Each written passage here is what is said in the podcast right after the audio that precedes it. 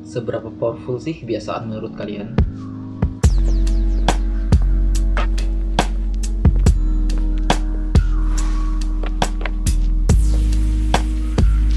Pada video kali ini aku mau bahas secara singkat isi atau apa yang udah aku dapat dari buku ini Atomic Habit karyanya James Clear. Buku yang menurut aku sangat powerful sekali bagi kita yang ingin mengubah kebiasaan atau ingin mengupgrade diri tapi nggak tahu gimana caranya atau bingung gimana melakukannya atau udah coba tapi malah gagal. Ujung-ujungnya malah balik ke kebiasaan lama dan nggak ada yang berubah. Nah, dari judul bukunya saja sebenarnya kita sudah dapat menangkap tema atau isi dari bukunya James Clear ini. Atomic Habit yang artinya kebiasaan-kebiasaan yang sangat-sangat amat kecil layaknya sebuah atom. Nah, James Clear bilang dalam bukunya ini, sebenarnya kita nggak perlu effort atau usaha yang besar jika kita ingin mengubah sebuah kebiasaan atau mengupgrade diri. Tapi sebenarnya kita hanya cukup melakukan perubahan sebanyak 1% setiap hari selama setahun. Kita akan menjadi 37 lebih baik ketika kita menyelesaikannya. Contoh simpelnya gini, jika kalian malas membaca buku, tapi ingin mengubah kebiasaan malas tersebut, sebenarnya kalian nggak perlu maksain diri buat baca buku berjam-jam ketika ingin memulainya. Hal ini malah bisa jadi beban dan pasti bakal terasa nggak menyenangkan. Tapi yang sebaiknya kalian lakukan sebenarnya adalah cukup baca satu lembar setiap hari kalau bisa di jam atau di waktu dan tempat yang sama. Kemudian upgrade menjadi dua lembar, upgrade lagi menjadi tiga lembar, dan percaya deh, dalam waktu satu tahun, kalian bakal jadi seorang pembaca buku yang rajin. Gimana masih nggak percaya? Coba kita lihat diagram kebiasaan yang dibuat oleh James Clear untuk menunjukkan kehebatan kebiasaan kecil dalam mempengaruhi kehidupan kita. Mengapa hanya cukup satu persen? Tentu karena melakukan perbaikan sebanyak satu persen setiap hari bukanlah sebuah hal yang susah bagi kita. Dan tentunya hal itu nggak akan terlalu menjadi beban. Yang kemudian jadi pertanyaannya apakah perbaikan sebanyak satu persen ini mampu memberikan dampak atau efek? Misalnya kita ingin menjadi seorang penulis yang mahir apakah perbaikan sebanyak satu persen ini cukup? Layaknya uang kebiasaan juga merupakan bunga yang sifatnya majemuk dalam perbaikan diri walaupun hanya satu persen namun jika dilakukan secara terus menerus atau rutin akan membuahkan hasil yang berlipat-lipat. Coba kita akumulasikan secara matematika. Jika kalian memperbaiki diri sebanyak 1% setiap hari selama satu tahun, maka 1% sama dengan 1,01 pangkat 365 hari. Maka hasil yang didapatkan adalah 37,78 yang artinya skill atau kemampuan kalian entah apa pun bidang yang ingin kalian tingkatkan akan menjadi 37 kali lipat dari sebelumnya. Bisa dibayangkan jika kalian melakukannya selama bertahun-tahun atau mungkin mampu memperbaiki diri sebanyak 2% sehari, tidak menutup kemungkinan kita akan menjadi master dari bidang yang kita upgrade tersebut. Nah, yang kemudian jadi pertanyaannya, bagaimana kita harus memulainya? Aku yakin walaupun hanya satu persen, jika nggak disertai metode yang tepat, pasti ujung-ujungnya akan percuma. Atau kita bakal balik lagi ke kebiasaan lama, dan mungkin melupakan komitmen awal kita. Dalam bukunya ini, James Clear mengatakan jika terdapat empat langkah atau empat tahap yang dapat kita lakukan untuk mengubah perilaku ataupun ingin mengupgrade diri menjadi lebih baik. Yang dimulai dari menjadikannya terlihat, kemudian menjadikannya menarik, menjadikannya mudah, dan yang terakhir menjadikannya memuaskan. Mari kita bahas satu persatu langkah-langkah mengubah kebiasaan yang disarankan oleh James Clear ini. Langkah pertama yaitu menjadikannya terlihat. Langkah awal yang harus kita lakukan jika ingin mengubah sebuah kebiasaan adalah menjadikan seluruh kebiasaan yang kita lakukan saat ini menjadi terlihat atau membuat sebuah list mengenai kebiasaan yang kita lakukan sehari-hari. Hal ini tentunya mempermudah kita untuk mendeteksi kebiasaan-kebiasaan buruk yang mungkin banyak menghabiskan waktu dan ingin kita eliminasi. Setelah itu, langkah selanjutnya dalam step awal ini adalah membuat sebuah niat implementasi atas kegiatan dan kebiasaan yang ingin kita lakukan untuk mengganti atau ingin kalian lakukan ke depannya. Dan ingat, ini juga harus ditulis. Kalian dapat menulisnya dengan format misalnya aku ingin kemudian sebutkan perilaku atau kebiasaan yang ingin kalian lakukan pada kemudian tentukan waktu pastinya di Dan yang terakhir yaitu tentukan juga lokasi atau tempat kalian ingin melakukannya. Misalnya, aku ingin membaca buku pada jam 9 di tempat tidur. Kalian dapat melakukan metode tersebut untuk membuat list daftar-daftar atau kebiasaan yang ingin kalian lakukan. Yang terpenting setelah kalian membuat list kebiasaan yang sedang dan akan atau mau kalian lakukan, langkah selanjutnya adalah memupuk kebiasaan yang ingin kalian lakukan ke depannya dan mulai eliminasi kebiasaan-kebiasaan yang ingin kalian hilangkan. Sekali lagi kalian juga harus menulisnya. Misalnya bisa dengan format setelah melakukan kebiasaan yang sekarang, aku akan Kemudian kalian dapat menuliskan kebiasaan baru yang ingin kalian lakukan.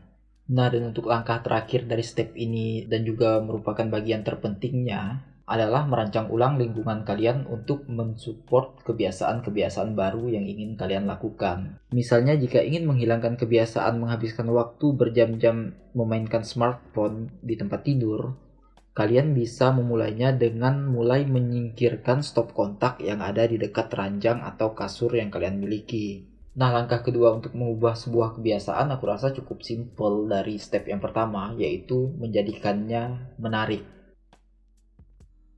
Hampir pasti jika hal-hal yang menarik pasti dapat memberikan motivasi bagi kita untuk melakukan action. Misalnya gini, kalian ingin menumbuhkan kebiasaan membaca buku. Maka yang harus kalian lakukan dalam step ini adalah mulailah menganggap kebiasaan membaca buku itu keren dan menarik.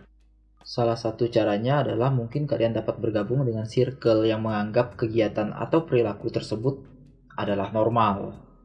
Karena tidak bisa dipungkiri setiap perilaku yang kita lakukan pasti ada saja orang yang suka dan orang yang tidak suka. Tugas kalian hanya tinggal memilahnya dalam step ini. Karena jika kalian sudah menemukan tempat, circle, atau teman yang menganggap apa yang kalian lakukan itu keren atau menarik, tentunya itu dapat sekaligus menjadi motivasi yang positif bagi kalian. Begitu juga sebaliknya, jika ingin mengeliminasi sebuah perilaku atau kebiasaan, maka mulailah menganggap perilaku atau kebiasaan tersebut tidak menarik hanya sesimpel itu. Setelah menjadikan perilaku terlihat, kemudian menjadikannya menarik, langkah selanjutnya adalah menjadikannya mudah. Jadikanlah perilaku atau kebiasaan yang ingin kalian rubah atau ingin kalian tumbuhkan menjadi semudah mungkin untuk dilakukan. Mulailah dari hal-hal yang sangat kecil, cukup satu persen sehari atau bahkan dua menit per hari saja. Misalnya kalian di sini ingin menumbuhkan kebiasaan menulis. Kalian dapat melakukannya mungkin 2 menit selama sehari untuk permulaan, atau paling tidak menulis sebanyak satu paragraf selama sehari. Selain daripada itu, untuk mensupport perilaku baru yang ingin kalian jalankan tersebut, kalian juga dapat menyiapkan lingkungan atau ruangan sebaik mungkin. Mulailah rapikan meja kerja atau beli kursi yang nyaman untuk mensupport perilaku menulis yang ingin kalian pupuk tersebut. Sebaliknya, jika ingin menghilangkan sebuah atau suatu kebiasaan, dalam tahap ini, kalian juga dapat menjadikan kebiasaan tersebut menjadi sulit.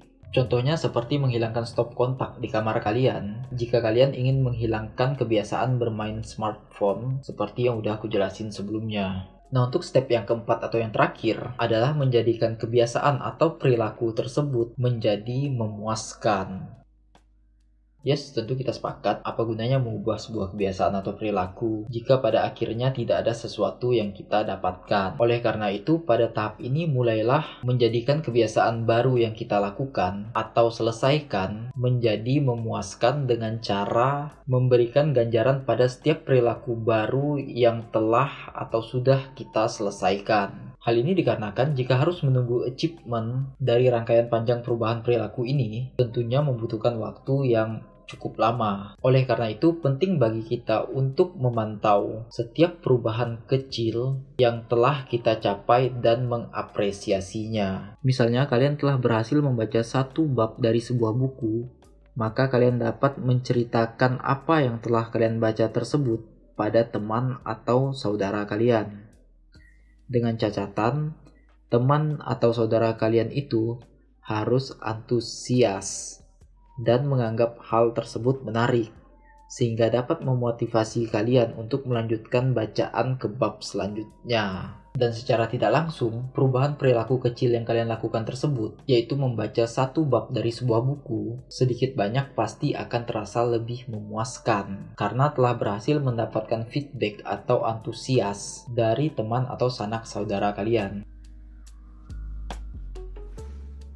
Nah, setelah tahu step by step merubah kebiasaan dan kemudian kalian melakukannya, yang jadi pertanyaannya apa sih yang kemudian didapat menjadi orang yang lebih baik, pola hidup yang teratur, atau kalian malah beranggapan karena kebiasaan atau perilaku yang sudah disetting tersebut justru membuat hidup menjadi sangat membosankan layaknya robot. Yes, tentu kita sepakat dan James Clear dalam bukunya pun bilang jika hidup yang seperti robot pasti sangat-sangat membosankan dan sangat tidak menyenangkan. Karena sebenarnya memang bukan itu tujuan dari perubahan perilaku atau step by step dalam bukunya Atomic Habit ini. Dari apa yang menjadi catatan penting bagi aku dalam buku ini dan juga selalu aku terapkan dalam keseharian, proses perubahan perilaku atau menjadi lebih baik satu persen setiap harinya sebenarnya bertujuan untuk otomatisasi dan bukan menjadikan hidup kita sangat-sangat teratur layaknya sebuah robot. Nah, otomatisasi gimana sih yang dimaksud di sini? Simpelnya, kita pada akhirnya dapat menghilangkan atau meniadakan effort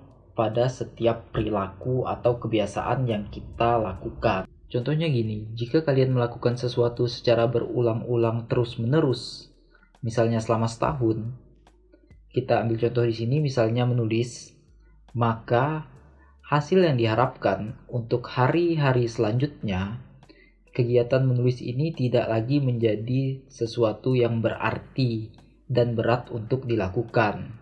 Atau effort dan usaha yang kita keluarkan untuk melakukan kegiatan menulis ini menjadi semakin kecil, bahkan sampai tidak perlu kita pikirkan atau pusingkan lagi karena sudah masuk ke dalam alam bawah sadar kita. Sehingga hal ini tentunya memberikan potensi bagi kita untuk melakukan, memikirkan, dan mengerjakan hal-hal lain yang lebih variatif.